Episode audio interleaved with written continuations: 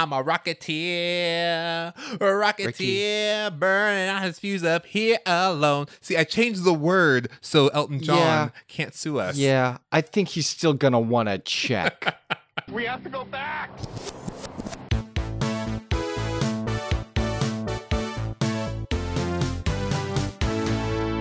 Hello, everyone, and welcome back to the Flashback Flicks Retro Movie Podcast. I'm Ricky. I'm Grayson.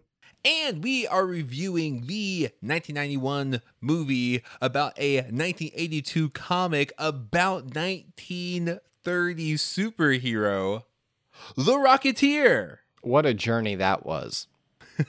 just jump a couple of decades and you get The Rocketeer. It is a superhero movie about a guy who finds some stolen equipment and becomes a superhero, and we thought of no better movie to review in honor of Ant-Man and Wasp coming out into the theaters. Well, we thought of a couple other ones.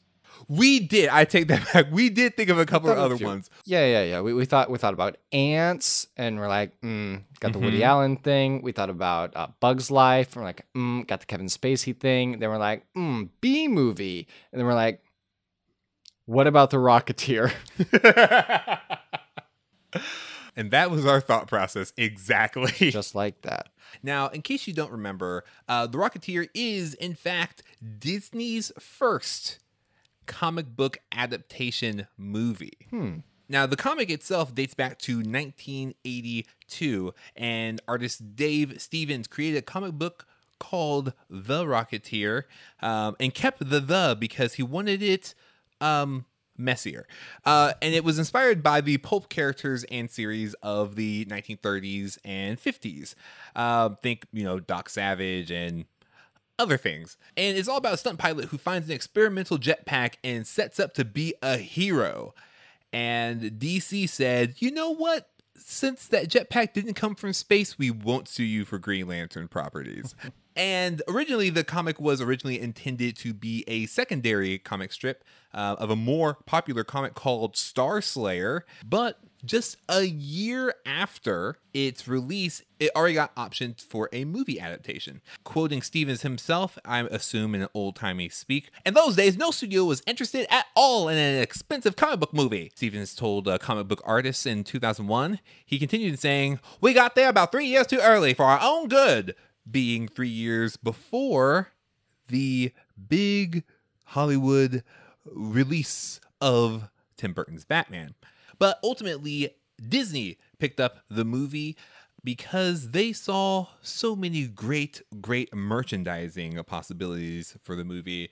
And just like that, The Rocketeer soared into the theater June 21st, 1991. And though the movie cost $35 million to make... Oh my goodness. Yeah.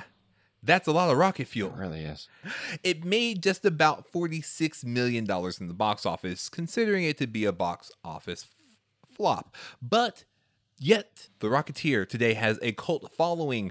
When it was released on home video from 1991 to 1992, it made its way to Laserdisc. So that also helped with the cult following. All those Laserdisc owners were like, well, we at least got The Rocketeer. And, Grayson... It earned an additional $23.18 million in video rentals. So much chewing gum. It's always the rentals that will save a movie. Well, Ricky, I think you covered a lot of the history here, but I think it's worth pointing out that this movie was actually one of the first movies to use lightning bolts in their font before Harry Potter. So there you go. It's a prestigious group. Now, speaking of fun facts, Grayson, one thing that I found really interesting was how bubblegum played such a pivotal role in the movie. And so found out that pilots, real-life pilots, really do love Beeman's bubblegum. That's like an actual gum brand. Oh, it wasn't just made up for the movie? No, so check it out. For pilots, chewing gum or any kind of gum helps equalize air pressure, and pilots preferred Beeman's gum because it contained pepsin at the time, and the antacid in pepsin helped with nervous stomachs. And so that's like a real life thing that happened, according to the internet at the very least. That's interesting. Yeah, it seemed like it was just an old-timey type name, but that's because it was an old-timey type gum. Beeman's bubblegum made from real bees and gum. Now got Pepsin, made with real pep. Don't hurl on your girl, eat Pepsin. Now we owe them money, because that was their actual ad. Oh, the Pepsin people are going to come after us. Oh, the Beeman's goons are going to knock on our door. And, that'll be an end of it. So the director of the film was Joe Johnston. Yes, he was. Yes, he was. Oh, man. Go on. Now, Joe Johnston, a.k.a. He Certainly Has a Type, went on to direct The Pagemaster, Jumanji, and, most famously, Captain America, the First Rocketeer. He also directed the answer to one of our recent trivia challenges, October Sky. The guy has a type. He really does. He said, I never met a rocket I didn't want to film. But yeah, when I was like, Joe Johnston, that name sounds just familiar enough for me to look up. And then I was pleasantly surprised by all of his directorial credits. And not only that, but the cast also is just something to take a look at. Yep. You have the girl from Labyrinth. You have the grandpa from Little Miss Sunshine. You have James Bond and the King of the Time Lords. Oh, yeah. You have John Locke. Oh, John Locke's in there. And you have Detective Sherman from Stuart Little. Not really John Polito's biggest claim to fame, but that's what I remember him from.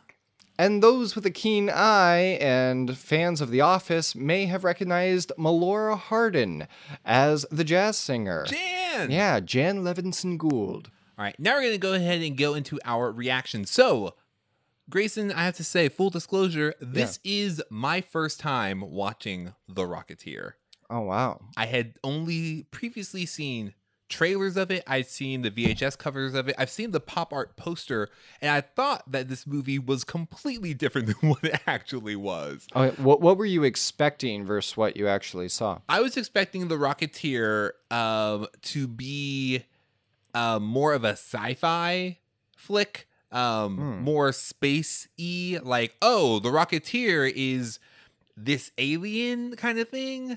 He never really leaves the atmosphere. Yeah, well, yeah, and it's just like, oh, they call him the Rocketeer because he has some space, because I thought it was like almost like a Ben 10 kind of thing, where it's like, oh, this alien technology landed on Earth, and some maybe human guy kind of gets in contact with it. I thought it was Green Lantern. I basically thought it was Green Lantern with a rocket. No, it's more like, it's like Ben 10, but T-I-N. Oh, see what I did? Metal. I see how you spell 10. Very nice. Yeah, and so I was actually pleasantly surprised. I didn't know it was a period piece at all. I just thought it was a normal current day story, and I really thought it was going to be, because this also has to be one of the first times I've seen a period piece movie where they don't establish up front the time period. Like, we had that whole opening scene, and then they said, by the way, this is the time period, and I wasn't expecting that. Yeah, I mean, it does kind of give it away at the beginning, where they're like nervous if a plane will actually get off the ground, whereas I feel like that's probably more commonplace now. But yeah. Oh, like, not me. I have that same nervousness every time I fly. I'm like, hope this plane flies. Really hope it flies. Yeah. This is more of a personal. I know we moved past fun facts, but I just remembered. I saw in the credits that they filmed this at the Santa Monica Airport, which I drive by every day. So, fun fact for me. Oh my gosh, Grayson, are you the Rocketeer? I'm glad you got that from that. Yeah, no, it makes sense. We've never seen his face. And you know where it's filmed. And I've never seen you and the Rocketeer in the same room. It all makes sense. See, your reaction is actually what I would expect when someone says, I'm the Rocketeer, as opposed to what happens in the movie where she goes, I don't know what that is. I've been busy. Sorry. No, I didn't read the papers. No, Twitter's not a thing. I don't know what The Rocketeer is. That means nothing to me. You're nothing to me. I did appreciate that reveal, though. I'm the Rocketeer. Okay. What does that mean? I'm sorry, what? Huh? Star-Lord. Rocketeer, man. So you were expecting something more galactic, and instead you got a period piece. So how did you feel about that bait and switch? I was pleasantly surprised. I think it kept me on my toes the whole time because I didn't know what to expect. Mm-hmm. And it was really fun the way the beats, everything felt very quick paced, and I loved that. I loved how every scene was interconnected in some way. They wasted zero time, and it felt like a very knowledgeable period piece because the main villain played by Mr. James Bond himself, Timothy Dalton.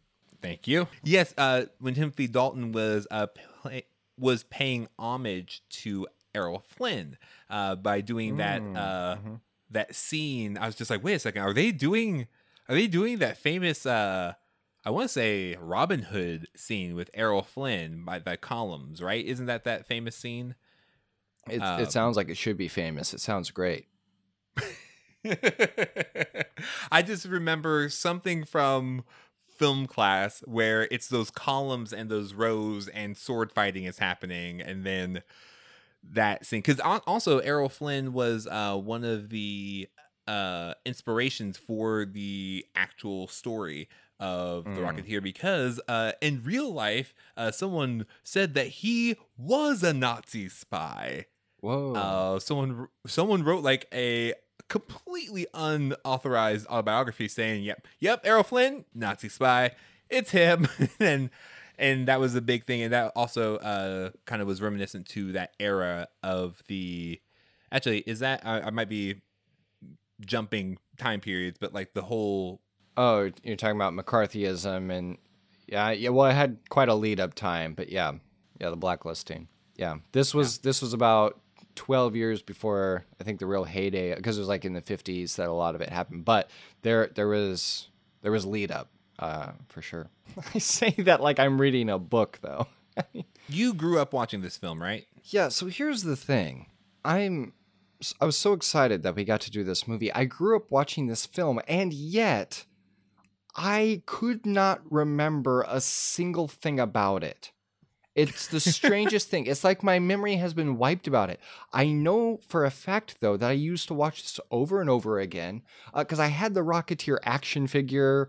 I had this jetpack that I used to wear to pretend to be him that my mom made out of some empty 2-liter soda bottles.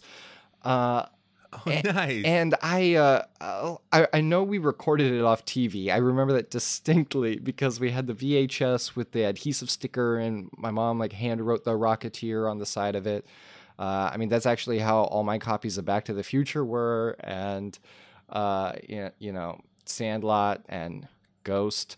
But we recorded a lot of stuff off TV, and The Rocketeer was like the one that I watched over and over, in addition to Back to the Future. Back to the Future is ingrained in my brain, but The Rocketeer, it's like those memories have been stolen. So when I rewatched this, it wasn't even like it was all coming back to me. It was like I was experiencing it for the first time. But I totally understand why, as a kid, I was all about this movie.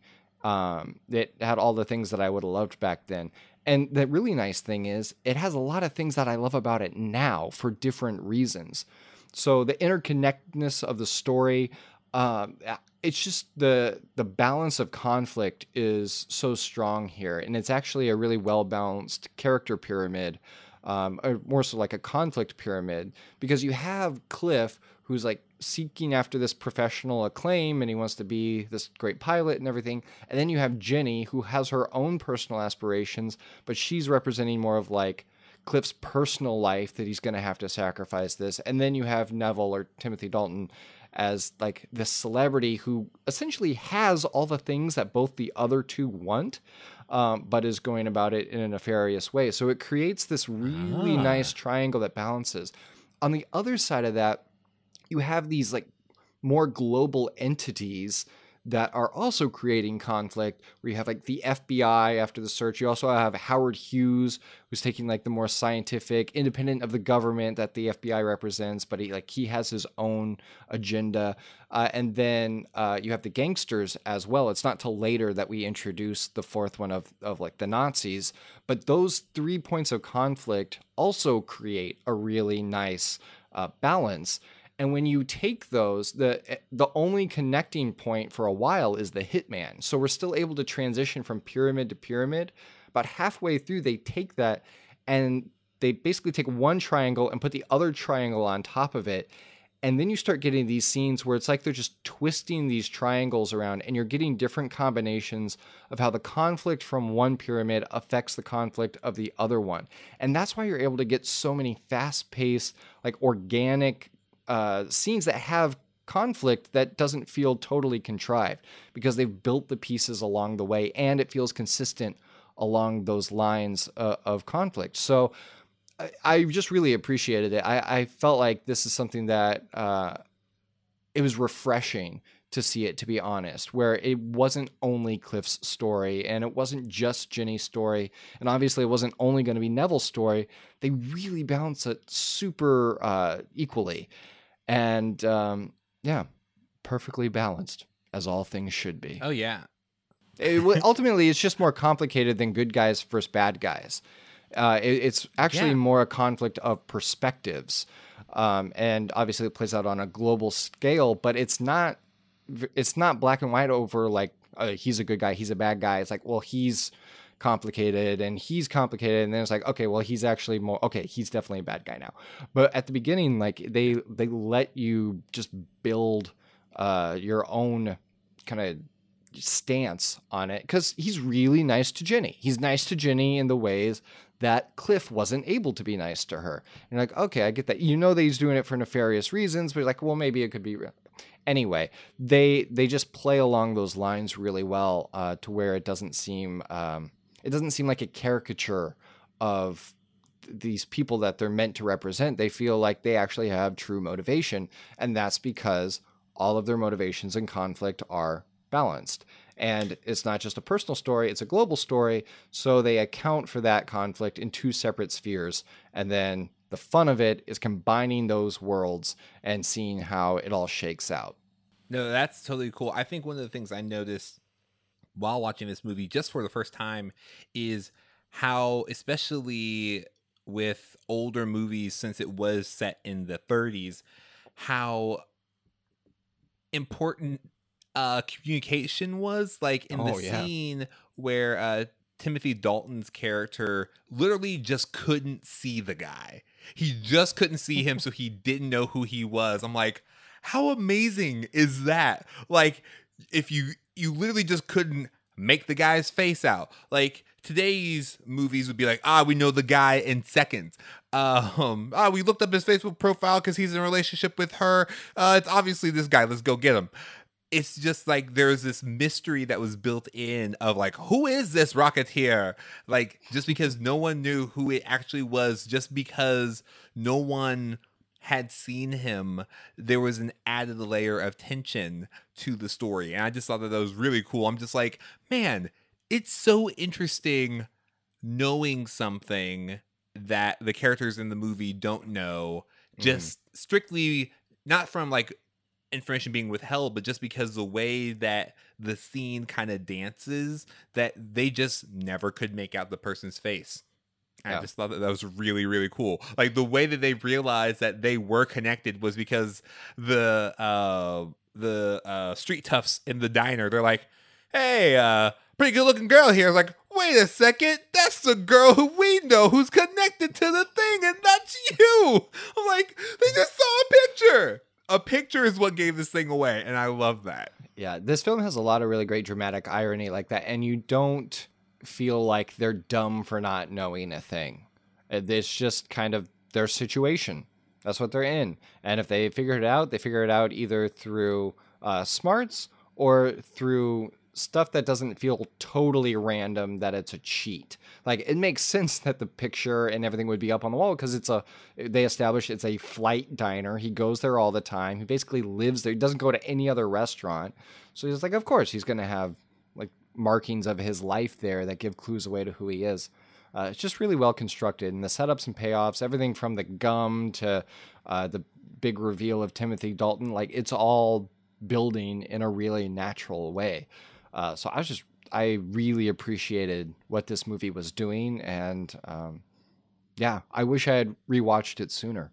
Now it's time for the part of the show where we like to launch into, and I think it's gonna be a long, long time till Headcanon brings it around to talk to you about new ideas. Oh yeah, well, based on evidence provided by the film. Oh yeah. See, I use completely different words. Yeah, can't it's pay anything if you got nothing. Yep. Yeah. Yeah. Cleaned us out. So this movie, oh man, I'm just so excited about this headcanon. So this movie, I don't know if you remembered the Rocketeer movie poster, but it is almost exactly the same as the Iron Man poster. The very first Iron Man movie that came out. Go ahead, Google it. Believe me, it's there. The similarities are there.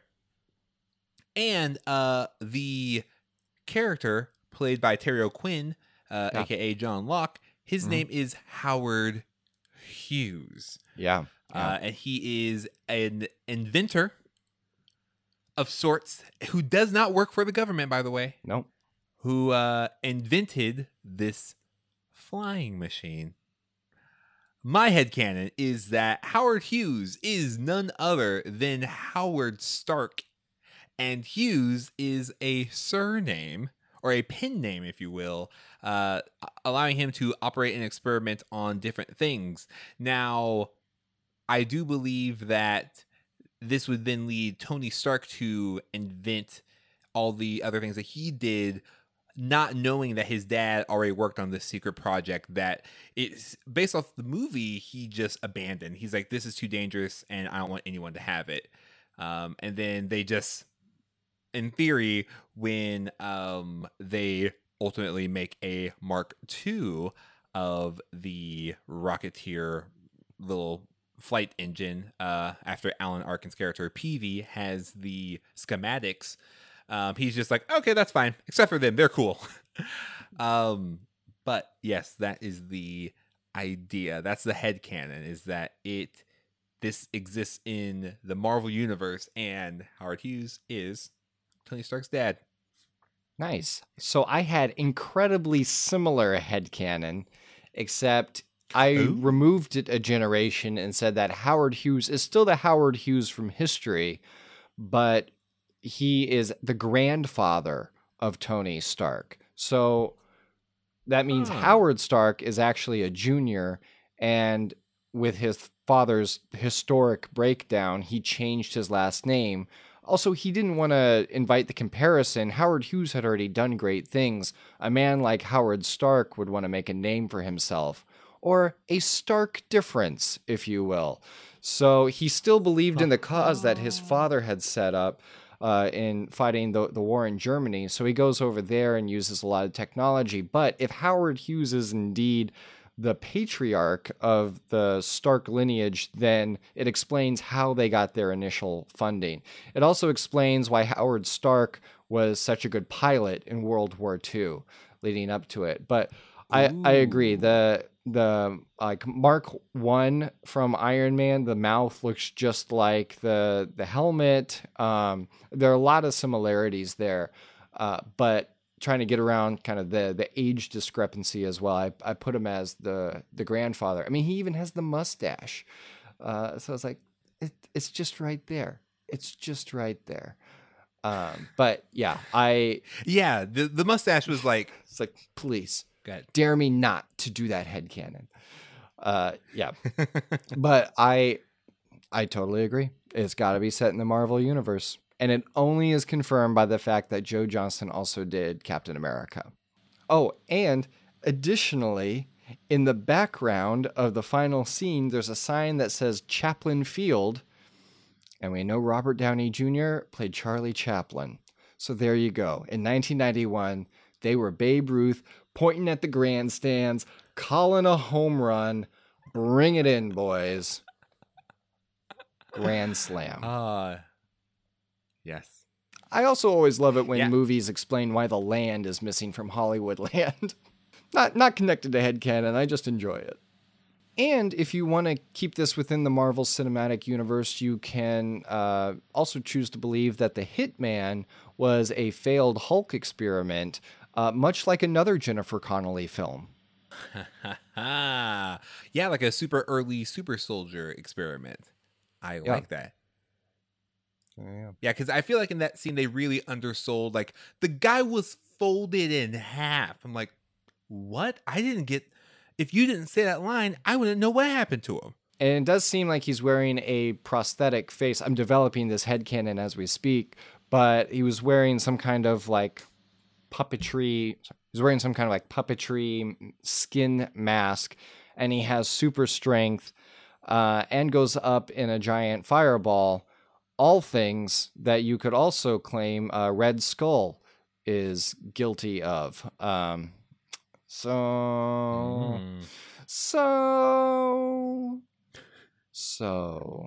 tall.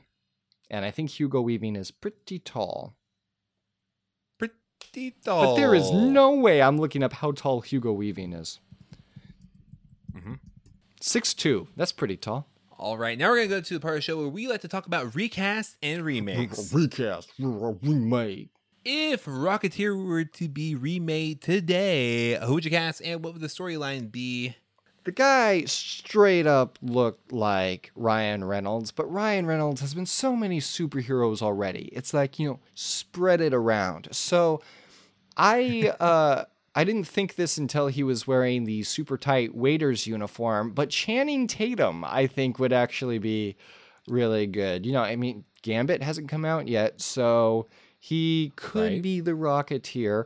And then for Jennifer Connelly's character, Lady Luck, at Alison Brie. And then for Timothy Dalton's character, I had Jason Isaacs, because I just think Jason Isaacs looks so much like Timothy Dalton. Yeah, straight up Malfoy. And then for Peavy, Christopher Lloyd. I think he could do it. Yes. I think he could do it. Either that or Stanley Tucci. But I think Stanley Tucci was just in my brain because of Captain America. I was like, he's a mentor figure that's also funny. Stanley Tucci. You know who else I think would be a really good Rocketeer? Surprisingly, Justin Timberlake. Oh, I think Justin Timberlake, or I'm going to switch it up a bit. Season 10, Luke from Modern Family, like current day Nolan Gold. Got the chops. Yeah, I like the Timberlake casting because he would literally bring sexy back. Oh my gosh. Well, no one's going to top that. I honestly would love to see if The Rocketeer was a series. Like a serial where basically a short run show, but like basically the rocket just flies off and lands in some other town and solves some other people's problems. And the Rocketeer just becomes this legacy role. It's just like, oh, look, the Rocketeer, this, that, the other. And people just find it because in this movie, the rocket was just left so many places. Like, oh, I'm just going to hide this in the trash. I'm like, well, anyone could find this. Also, literally why not anyone. Keep it with you? Because he's like, I'm going to run in this building where this bad guy has a gun. I'm going to put my helmet in the trash can. What? Why? Why, Mr. Tear? Why? Yeah, I just think that would be a fun series just to see other people don the Rocketeer and be a hero in their own right. Yeah, I think that would be pretty fun. I would like to see a story of the Rocketeer, but in like later conflicts. So he's like older, and maybe he, at this point he's like adjusted the rocket. He has such like a command on it that he uses it for mobility. He's like really, really old. I just like old superheroes. I think it's such a cool thing. And I think the Rocketeer, I mean, he'd basically be like Captain America if he had aged in real time. Ooh, very nice. Yeah. I also think the Rocketeer would do well as an animated series. Yeah, if they did it in the style of the animated film that Terry O'Quinn shows them, where you have all of the Nazi troopers flying across the White House and the Capitol building, like that. I thought that was like a chilling scene. It was like that provided motivation for everything he had done. I would love to see a Rocketeer film in that same style, almost like we're sitting in a theater in the 40s watching the escapades that like they're airing before a film or something. I like that would be a really cool thing. I'd like to see a whole series that's essentially a pre-film movie newsreel animation. Like, oh, okay. I'd be on board with that. And the aesthetic makes sense. So come on, Joe, make it. All right. And now we're going to go into our final segment where we give you our reasons to recommend. So Grayson, why would you recommend The Rocketeer? The Rocketeer, I'm sure when I was a kid, I loved it for the action. It's got very real, very stressful action at some points. So it's exciting. Then as you age into it, even if you want more substance than just explosions, it has that. The character relationships are so intricate. They're so well developed. Every scene is pieced together to build towards the grand finale. And it's just a really well-constructed movie. I'm bummed that I didn't watch this movie again sooner. I just really enjoyed it. And it's a slice of a very volatile time in history and where people wanted to be heroes in the face of a looming dark presence. And they rise to the occasion. And I just think it's a really strong film. It's a feel-good movie, and it holds up. So please, please, please rewatch/watch for the first time The Rocketeer. Watching The Rocketeer for the first time was really a lot of fun. So if this was a movie that you missed, I highly recommend it. It's definitely worth the watch. And the thing to watch this movie for is really the style and the genre. Like, they captured this genre very, very well. Very old Hollywood, old pop culture. Like, just to see how integrated pop culture is to the movie itself. They're like, oh yeah, he's a hero, like in those cartoons or in those old comics or things like that. Like, it's really fun, and it's a lot of great action. It's a lot like the Indiana Jones style and genre of action films, where you get a lot of action that's pays homage to the time period of that action taking place. So it's a real retro throwback that has a lot to offer. It's fun, it's exciting, and it really does keep you on your toes because you're watching a mystery. Like, even when you find out who the villain is, you don't know why their motive is what it is. Like, I'm over here thinking that, like, oh, well, he wants this jetpack because, I don't know, he wants to do a crazy actor stunt. Yeah, like, why are people dying over it? Like, what would be the benefit of an actor having a jetpack? Yeah. Like, you see, I can fly now. But if you read the iTunes synopsis, that motivation is clearly articulated up front. So yeah, ultimately, this movie is a really fun action film. And if you would like to pay a trip down memory lane of the action movies of past, this movie pays great tribute to them and is a great watch. It's also interesting, too, that they're able to balance the tone of being a war movie and a gangster movie and a superhero movie at the same time. I'm very impressed by the balance of this film on multiple levels. And that's what I think. And that's our review of The Rocketeer. Let us know what you remember and love about The Rocketeer on Twitter. We are @FlashbackFlicks. And It would mean a lot to us if you could fly on over and give us a review. Rate this podcast and let people know that this podcast is the podcast that you would just strap on your back if you found it under your seat and become a superhero with it, because we fly you to new heights. Oh, that's nice. So on a scale of 1 to 5 tiers of rockets, see what I did there?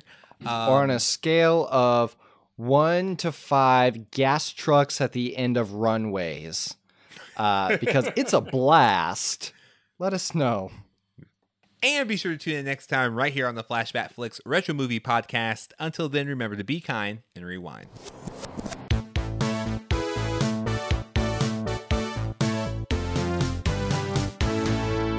Next time on the Flashback Flicks Retro Movie Podcast, we say yippee-ki-yay, Melissa Fumero. With Die Hard. And in case you didn't get it, Melissa Fumero is on Brooklyn Nine-Nine, so it had layers to the joke.